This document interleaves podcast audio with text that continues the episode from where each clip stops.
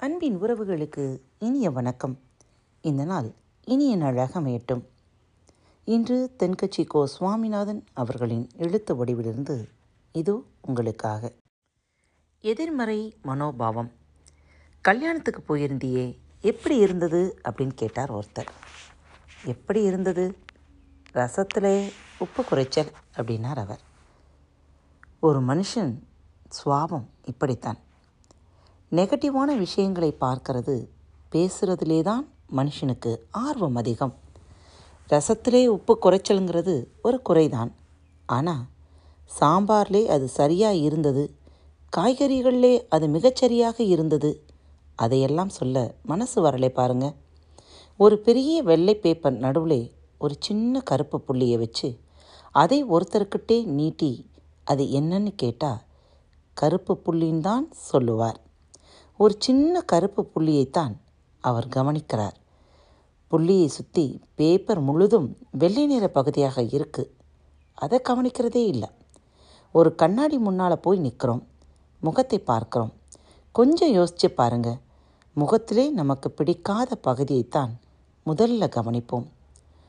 ஒரு பரு இருந்தால் அதை பார்ப்போம்.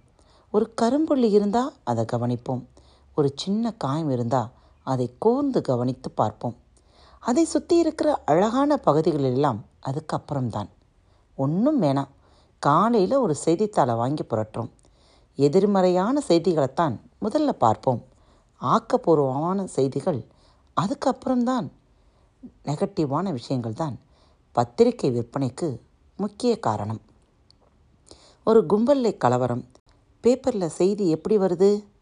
கலவரத்தில் பத்து பேர் உயிரிழந்தார்கள். அப்படின்னு தானே வரும். கலவரத்தில் தொள்ளாயிரத்தி பதினெட்டு பேர் உயிரோடு திரும்பி போனார்கள்னு வராது. எத்தனை பேர் செத்தாங்கங்கிறது தான் பத்திரிகைக்கு முக்கியம். ஏன்னா மனுஷ மனம் அதைத்தான் கவனிக்குது. பாதகமான செய்திகளே பத்திரிகைகளில் அதிகம் வருது. எதிர்மறையான விஷயங்களுக்கே அதிக முக்கியத்துவம் கொடுக்கப்படுகிறது. இதனால் என்ன ஆகுது தெரியுமா? இந்த உலகத்திலே எங்கே பார்த்தாலும் கொலையும் கொல்லையும் விபத்தும் உயிரிழப்பும் தான் நடந்துக்கிட்டு இருக்கிற மாதிரி ஒரு பிரமையை உருவாக்குகிறார்கள். உலகத்துக்கு மகிழ்ச்சிகளை எல்லாம் வாழ்வின் சந்தோஷங்களை எல்லாம் நாம் மறந்துடுறோம். இன்று விமான விபத்தில் இருநூற்றி பதினாலு பேர் உயிரிழந்தார்கள் அப்படிங்கிற ஒரு நெகட்டிவான விஷயம். இன்று விமானம் மூலமாக இரண்டு லட்சம் பேர் சௌக்கியமாக சந்தோஷமாக பயணம் செய்தார்கள் அப்படிங்கிற பாசிட்டிவ் விஷயம். செத்தது தான் செய்தியாக வரும். சவுக்கியமாக போனவங்களை பற்றி வெளியே தெரியாது.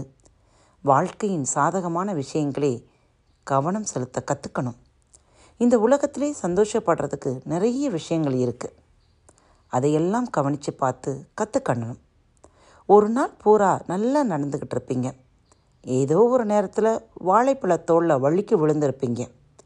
வழுக்கி விழுந்ததைத்தான் பெரிதுபடுத்தி பேசிக்கிட்டே இருப்பீங்க. நாள் பூரா நல்லா நடந்தது பெருசாக தெரியாது. நம்ம பலம் என்னங்கிறதுலே அதிக கவனம் தேவை.